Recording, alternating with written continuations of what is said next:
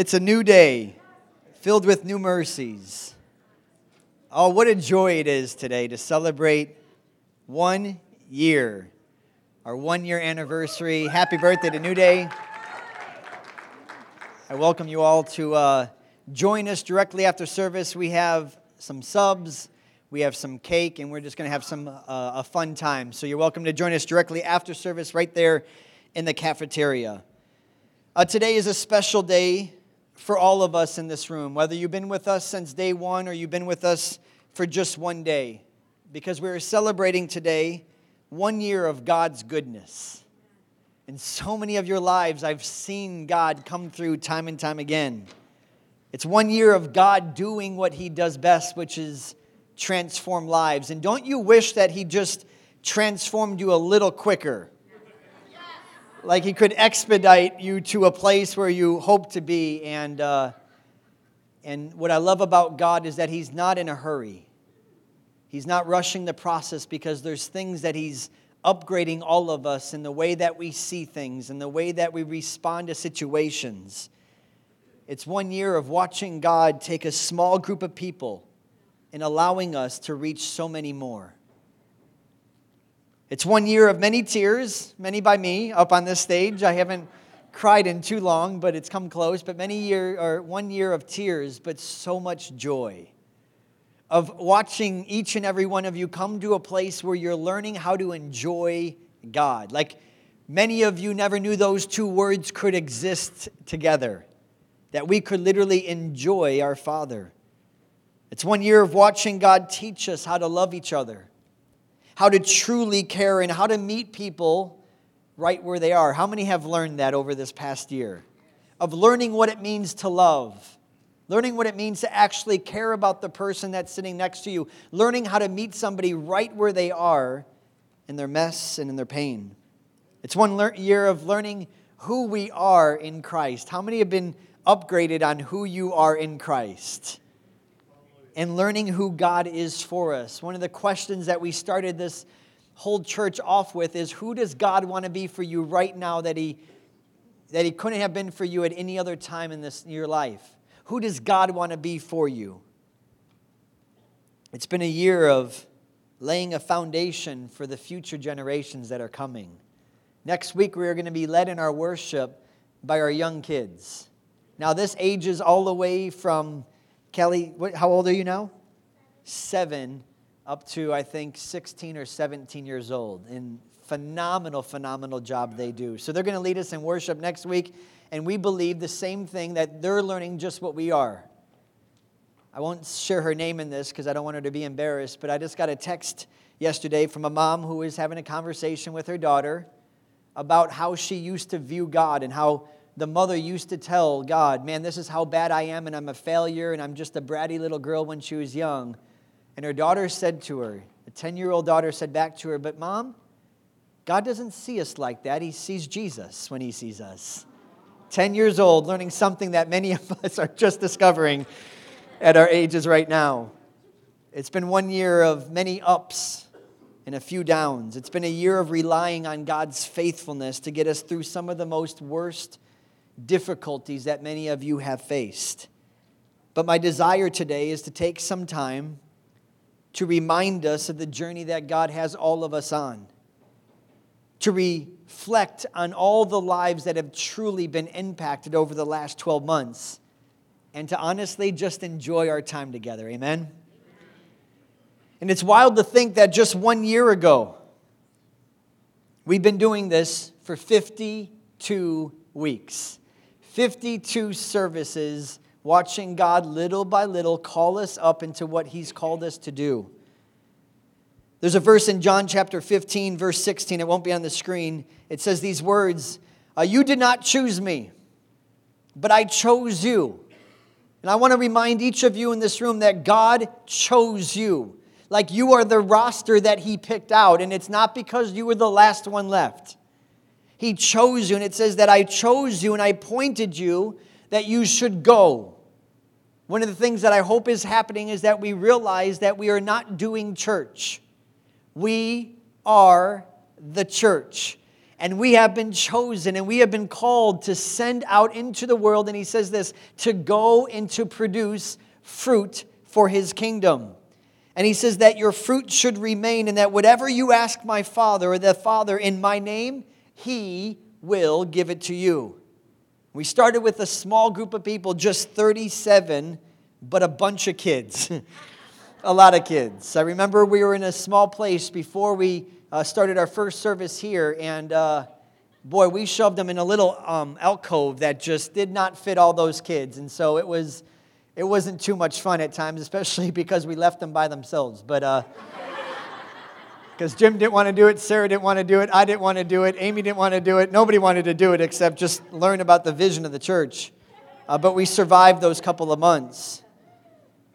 And even at that point, we were advised two weeks before through a church networking that I was a part of, we were advised by them to not start our church right now to make sure that we build it up to a bigger amount of people so that we could survive the summer. And I just remember in both of my heart and Sarah's heart that we just had the faith to go, you know what, it's time. It's time to take that step now and watch God be faithful. Amen. Because it's very easy to get deceived or to um, fall prey to the natural way of doing something and to listen to well, this may be the best time, or maybe not yet. And there's sometimes that's good advice, but I really felt like God was saying, the time is now. And God has been faithful. The phrase that stands out to me is, but God. That no matter what you see, no matter what you feel, no matter how you try to plan this thing out or you don't have the strategy, you can always remember, but God is involved in this process. And He had other, pro- uh, other plans for us to start at the time that we did. And so that small group of people, 37 of us, all whom are with us today, which is a huge testament, amen? They had a heart to truly love people. I am beyond blessed whenever I get to talk about the journey that we are and to realize who started this with us truly one of the greatest groups of people I could ever have asked God to help us to start this work that He has called us because they have a heart to love people. They had a true desire to call people up and not call people out.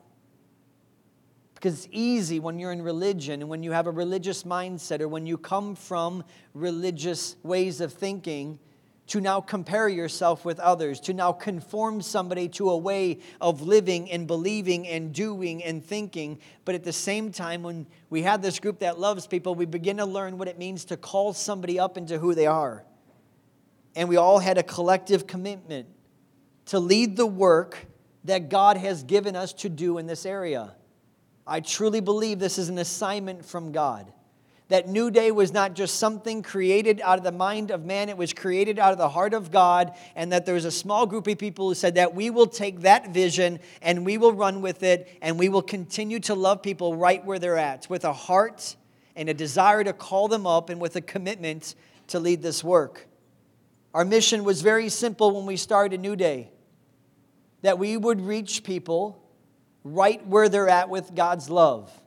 Now, that was a learning process because when it's a statement, it's easy to go, that's good. Yeah, that's, that we can do that. But when you truly now encounter somebody who's not where they are, who, who, who's not acting like they should, or, and doesn't sound as Christian as they should sound, that now the, the, the challenge is okay, will you love them right where they're at? Will you now begin to go, God, help me to love them, not to change them, not to conform them, not to make them feel one way or another, but will you help me to see them the way that you see them so that I can actually bow down to them and help them in their time of pain or their need or their difficulty? And that's what we have watched has happen. And what I've seen as a result is people start to take off the mask.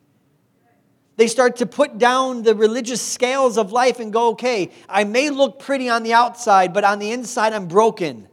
On the inside, I have pain. On the inside, my marriage is, is damaged. On the inside, my kids are wayward. On the inside, I don't know where the next paycheck's going to come from, but it's by the love of God that He calls us up and He raises us up. Now, remember that picture that I got of a, a young girl who was in a fetal position in the corner of a dark room. And it wasn't preaching that's going to raise that girl up. It wasn't telling her to get up that's going to raise that girl up. It was somebody that would get on their knee, put their arm around her, and say, I will love you right here. And I'm not going to now force this to go, come on, we got to get going. Come on, I only can love you so long and then I got to do other things. No, I will love you until you feel ready enough to stand on your own feet and to go and love somebody else in the corner of a room. That's what's been happening. And so we set out to love and not build a church. That was the biggest thing that the Lord began to peel back for me as Justin, do not do this to build a church. You are here to build my people. That was a radical shift for me is to realize that this is not about you now helping New Day to do this church thing because then it becomes a church but it's to build his church so that we can leave these doors going, you know what? I can do what God's called me to do. I actually have a calling on my life. I have a purpose for my life. I have a ministry that he has given to me, and maybe you don't know what it is. And I know that over the course of the last 12 months, I've seen like seven or 10, close to that range, of people go, This is what God's called me to do. And we're not here to build a church or a ministry. I truly believe that we, us, are the church and we gather together to worship our Father, to celebrate. You, these are on the slides, Jackson. Oh, he was sleeping back there. I caught him. I caught him. He said, Justin, you only have eight slides today. And he just missed one of them. we are together to what? Worship God. That's why we come together to worship God and to celebrate His goodness and to encourage each other to provoke each other unto good works, and to leave with what? A mission. That each and every one of you are missionaries, whether you like it or not. God has send you, send you out as an ambassador to represent who He is wherever you go. And that mission is simple to reach people what? Right where they're at, in their pain, with their addictions, with their depression, in their rebellion because that's what Jesus did for all of us. He didn't say, first clean yourself up and then come to me. He said, You can't even become clean without me, so let me love you right where we are. And so many of us just like, Nope, not ready yet. Nope, not ready yet. Nope, not ready yet. And we attempted to clean ourselves up a little bit so that we could then present ourselves a little bit better looking to Jesus. And even Jesus in Matthew chapter 6, he says, You have heard that it was said by the religious people don't do this and do this, but he says, you know what? I'm going to go after your heart. And that's what Jesus cleanses first and foremost is the heart. And that's why sometimes you can see people who come to New Day and you're like, uh, why aren't they changing? Oh, they are. It's just on the inside first, because that's how Jesus works. And we get our eyes off of what they look like on the outside, and we start to just realize the way that He changes us is the same way that He changes everybody else. And so we are in the people building, people loving business. And on the onset of starting this church, we made a commitment to focus on building his people and to call every single one of you, wherever you may be, to call you up into who you are in God's eyes according to the purpose and the ministry that he's placed on your life. Some of you don't think you're qualified. Many of you don't think you're equipped. And that's why He gave us, each and every one of us, He gave us the Holy Spirit so that He could guide us, train us, prepare us to go do what God has called us to do. He is just waiting for people to go, Here I am, send me. Because it's scary, isn't it? It's scary to even ask the question of what have you called me to do? And what have you asked of me to do while I'm on this life and the purpose that you have given to me? Because one, then he's going to begin to talk to us about it. And then we're responsible to go out and to do the very things that he's called us to do. But many of us don't even ask the question because we're just not even sure that God would have something for us. Yeah, he has something for the, the pastor or somebody for the apostle, but no, he has a ministry for every single one of you in this room. And I knew from day one that God was leading personally myself to focus on two things to teach people who they are in Christ.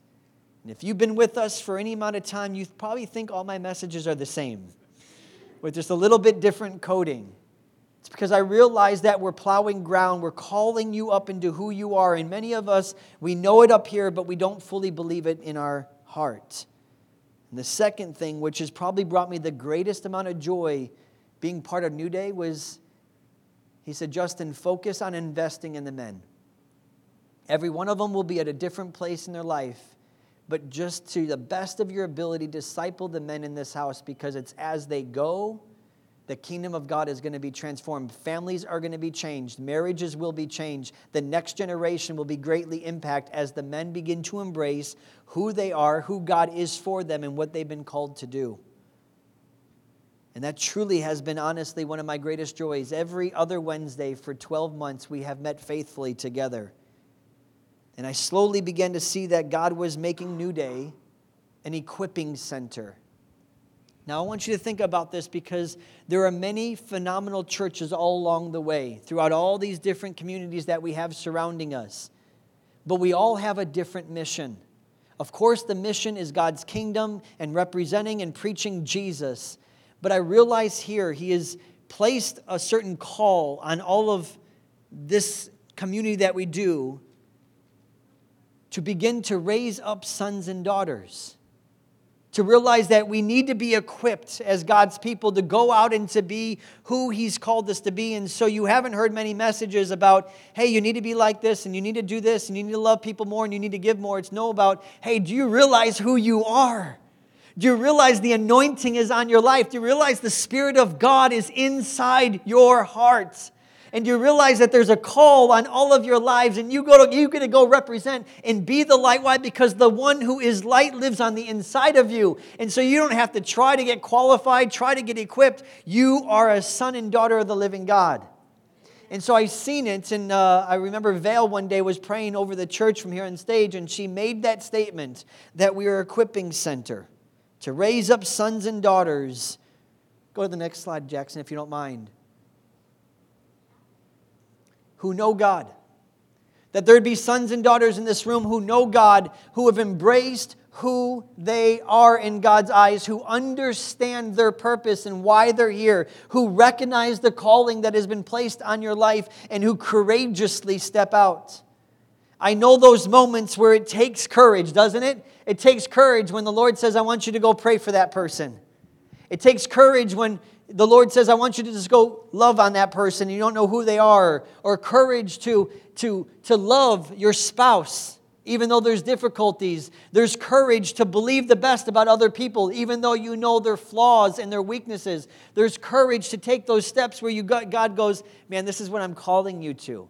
And I'm preparing you for that. So begin to get ready. It's courage to receive what God has for us. This verse in the second month of the church plant was probably the most impactful way that I've ever begun to see ministry. So we launched in March chapter uh, March 4th. March chapter Everybody turn to March chapter 4. And then we'll get to March 10. And I remember having a conversation with God about New Day and just my excitement and I felt like the Lord was saying, are you ready to see ministry completely differently? And it was at that moment that I got a picture of a pit stop and I got a picture of a garage. And a garage is where you're home. A garage is where you settle down. A garage is where you park your car, and now you're at a place where you're resting at home. A pit stop is where you can come to the pit stop, but there's no time to rest. There's only time to get an upgrade on your car, whether it's a tire change, an oil change, or something of alignment needs to be fixed, and then you're sent back out into the race that God has called us to. We have such a short amount of time on this earth. And so the, the whole key is to realize that we are in a race. It's not a race against each other, it's a race that God has called us to fulfill the work that He's called us to do. And one day we will stand before Him and He will see these words Did you do what I've asked you to do? I gave you one mina. What did you do with it? I gave you two. I, what did you do with it? I gave you five. What did you do with it? And hopefully we can say, You gave me one and I multiplied it to two, and you gave me two, and here's four, and you gave me five, and here's ten. And he would say these words Well done, what? Good and faithful servant. Look at this passage from Ephesians chapter 4. This is the one that kind of struck me two, uh, two months into the church plant. And so he has appointed some with the grace to be apostles, and some with the grace to be prophets, and some with the grace to be evangelists. and also some with the grace to be pastors, and some with the grace to be teachers. They call this the fivefold ministry, and it's a gift to the kingdom of God. And look at this very thing because somehow we got this turned upside down. And he says, and their calling is to what? Nurture and prepare all the believers to do their own works of ministry. Wow. Because I was coming into an understanding growing up that the people are there to serve the church. Can I get amen? And when you realize how he said this, that this is a gift, a pastor isn't a gift in your life, and it's not so that you can serve your pastor, it's so that your pastor can nurture, nurture and prepare and equip all the believers to do their own works of ministry. And as they, as you, do what you've been nurtured and prepared to do, they will enlarge and build up the body of Christ. That's a flip. To realize that I stand up here every single week with a purpose to call you up and to nurture you and prepare you so that you can go and do the work of your ministry. That may be being, the ministry may be you're a husband and you're a father. That's a ministry. Please don't ever discount and go, God, what do you have for my life? Well, he says, Well, let's start. Are you a father? All right, let's start there. Your husband? Okay, let's start there. You're an employee or an employer? Okay, we'll start there. And he begins to go, Be faithful in those things that are already in your hand. And I get the awesome opportunity myself with Jim gets this opportunity to begin to prepare and to nurture those for the ministry that God has given you to do. And so I hope you know by now that we're not playing church here. I'm not trying to grow a church. New Day has an assignment to equip whomever walks through these doors to meet, meet each person right where they are regardless of your race, regardless of how much money you have, regardless of your career, and regardless of your past. That means when we come, let's give Jesus a hand clap. That it doesn't matter who you are when you come through those doors, we are all on an even plane. It doesn't matter if you have money or you don't have money. It doesn't matter if you're black, if you're Chinese, if you're Mexican and you're white. It makes absolutely no difference. It doesn't matter whether you have a squeaky clean past or you have a past that you hope nobody ever finds out about. Because when you come into a culture that is willing to love you right where you're at, and remember, Jesus never leaves us the same. He's not condoning everything. He just wants you to know your sins are forgotten as far as the east is from the west. And so when you realize there's a culture like that, guess what? You can talk about your past with no shame, with no guilt, with no condemnation because you realize that's not who I am anymore. Amen? And so now you can share the testimony of Jesus changing your perspective and changing your mindset. Now you can talk about the past like it's something that is not even who you are, it's just something in the past. And so it doesn't matter who you are, you are God's child, and we will honor you because of who you are, and we will treat you just like we would treat anybody else. Why? Because ultimately there's a greater purpose. There's a kingdom of God that needs to be advanced. We don't have time for division. We don't have time for drama. We don't have time for comparing ourselves to each other. We don't have time to try to become better Christians. No, there is a kingdom of God that needs to be advanced, and we all need to be on board in unity. Amen? And it's when we realize that we're not looking like, how does God use that person? He, he kind of like is a bonehead. We don't think like that. Why? Because the past is in the past. And we start to see everybody according to who God made them, not according to their flesh. Because it's His kingdom. It's not mine and it's not yours. And He has given all of us the task, listen to this, to collectively and to individually advance His kingdom. We are not here for God to make our lives better. That's not why God is in our life. Me and John had a great conversation the other day about he's in business, and many of you have partaken of business, and so we see God as a transaction, transactional God. So God, uh, okay, so if I if I do this for you, so if I go to church 52 times in one year, what do I get back? Right? God, if, if I pray every single morning, what will you do for me? God, if I do this, will you change my business? God, if I do this, will you change my marriage? God, if I do this, will you bless my kids? And God's going, wait, wait, wait, before you ever do anything on your end, here it is. It's all yours. It's all yours. You're co heir with Jesus Christ. Amen?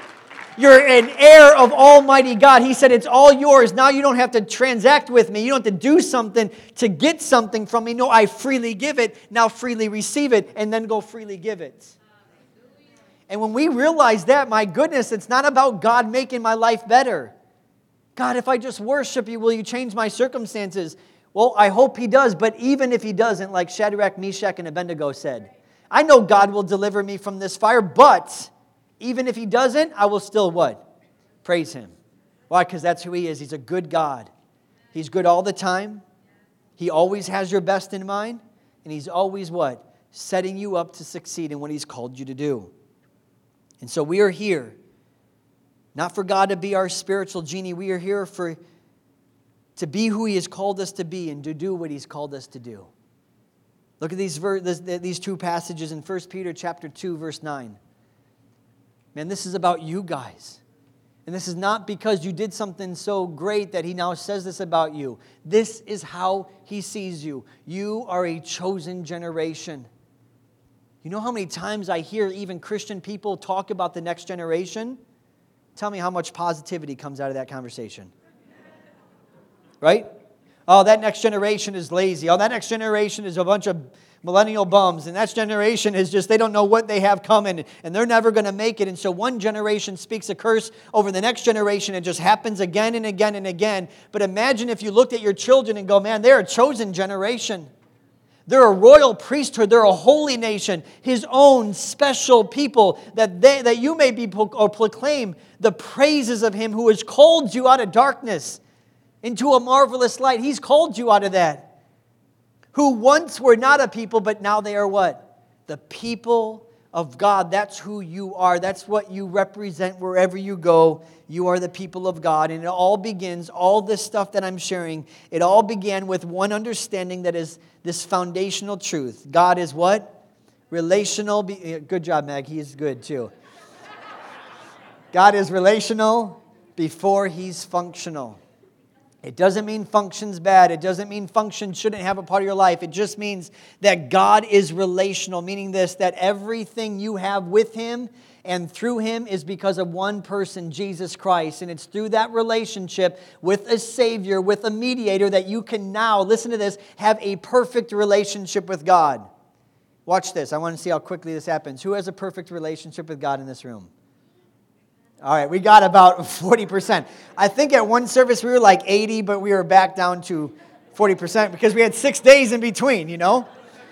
And we screwed that relationship up somehow, some way. But I want you to realize it's because of Jesus that you now have peace with God. Means that there's nothing broken in this relationship. There's no longer you trying to make something better. Because when I ask you that question and you slowly go like, I know the answer, but I, I don't believe it, it's because you're focused on who? Yourself and your performance and how you have not been what you need to be. And so, thus, we can't be good until I get my act in gear. No, you're good because of who? Jesus. And that's why we've heard it before. Where is the lamb? That's what the uh, Isaac cried out to Abraham. John the Baptist declared these words Behold, is the Lamb of God who takes away the sins of the world. And then John writes in Revelation that worthy is what? The Lamb of God. So, our relationship with God is solely based upon the perfection and the obedience of Jesus, who is the Lamb of God, and He is worthy, and therefore I get to enjoy a relationship with God. It's relational before functional. It's realizing that this is secure. So, God, now what do you have for me? Oh, I want you to go and love people, and I want you to go bless people. All right, God, I'll go do that. I'm not transactional with Him anymore. It's now birthed out of relationship that I'm going and doing what He's called me to do. Everything stems first from your relationship with God, not your performance for God. Let me say that again. Everything stems from your relationship with God, not your performance for God. And that relationship was made right, it was made secure, and made accessible 24 hours a day, seven days a week, because of what Jesus did, which is shed his blood for us, so that I can access the presence of God based upon the performance of Jesus, not my own. And it's because of him that I can now relate to the Father. I can receive him as my Abba and not as a judge. To enjoy the Father now, and anything less is just not the way that Christ called it to be. So you don't have to perform, you don't have to strive, you don't have to work for God. Just rest in His finished work and enjoy the new life, not the one that you hope to be better, the new life that He has given to you. Because at the end of the day, His grace for you is what? Relational before functional.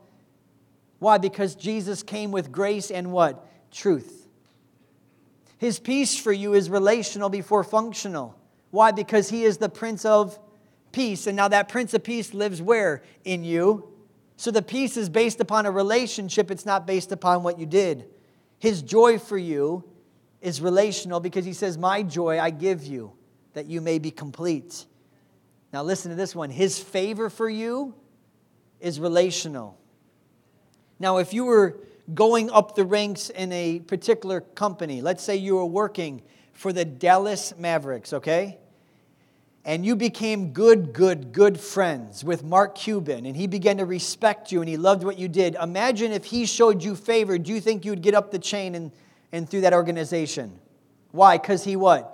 Owns the Dallas Mavericks. So if he has favor toward you, you're going to be expedited on how good and how well you're treated.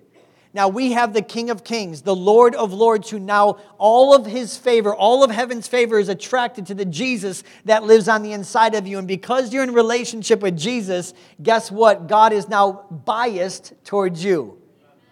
But sometimes we think, like, man, God, will you please just help me today? Will you please just maybe, Lord, I have this meeting that I'm going to. Would you please just kind of be there with me? And he's like, Justin, I'm with you every step of the way. I want you to expect my favor wherever you may go. And the victory that you have in him is relational before functional. It's all about knowing God before we strive to serve and please him. Serving God is great, pleasing God is great, but you can't serve and please somebody you don't know you will try to earn something from them or try to repay them back, repay God back for all that He's been good to you. It's about receiving His love for us before we go out and try to love others well. How many have ever had a hard time loving the unlovable? Ah, there it is. But when you receive the love of the Father, there is not a single person in your life that you could not love properly. And that's why he says, Forgive others as Christ has forgiven you. Why? Because when you realize how much you've been loved and forgiven, it's now easier to extend that to another person. It's about receiving his acceptance of us rather than attempting to win his approval. And God has given us a new life, amen? He didn't just promise you a better life, He's given you a new one. And He has equipped each of us to do what He's called us to do, but not at the expense of a relationship with God. Everything is birthed from that relationship. And many of you have experienced a new, fresh, vibrant relationship with God in this place. And I mentioned this before, but New Day is a church that believes radically in the gospel of grace and truth. It's a church that continues to learn, learn how to love each other with no hoops and no strings. Because if somebody comes through these doors and we go, okay, hey, in order to be part of New Day, just jump through this hoop. Oh, you're almost good. Okay, you're dressing a little bit better. Oh, you can't talk like that around here, so jump through another hoop. And then we have like 15 hoops somebody has to jump through in order to become part of a community that will finally love him, love them. But if there's no hoops, if there's no strings, and we literally meet people right there, it could change their life forever. A church that continues or that is known for what we stand for, not just what we stand against. Yes, we stand against abortion. That is something that's real. It's a problem in our life, but we're not going to be known just for what we stand against. We're going to be known for what we stand for, which is a relationship with the Father. Amen? And then we are a church that will faithfully call all of you up rather than calling you out. How many have something that we could call you out about?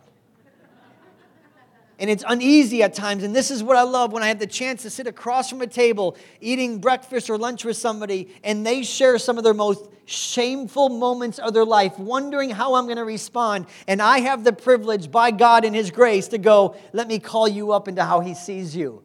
It has a profound impact on that person's life because they just shared their shame, and yet God says, I want you to call them up into my righteousness, into my goodness, into my forgiveness, into my redemption, because that's who they are.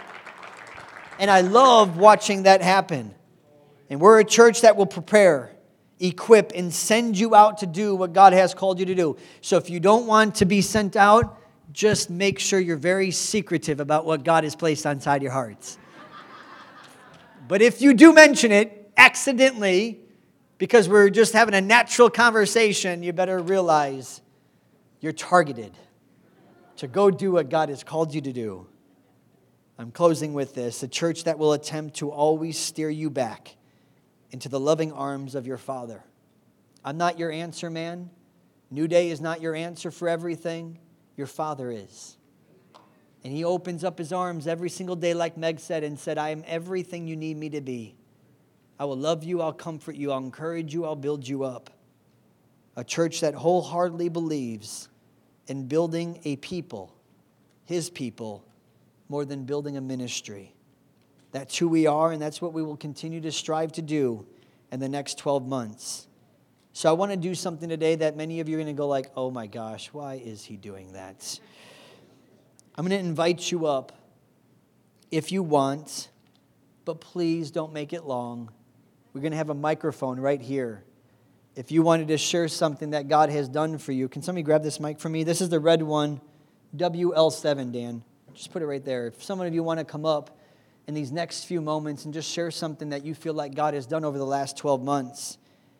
Because many lives have been touched, and I think the first one that comes to my mind on here is Wendy.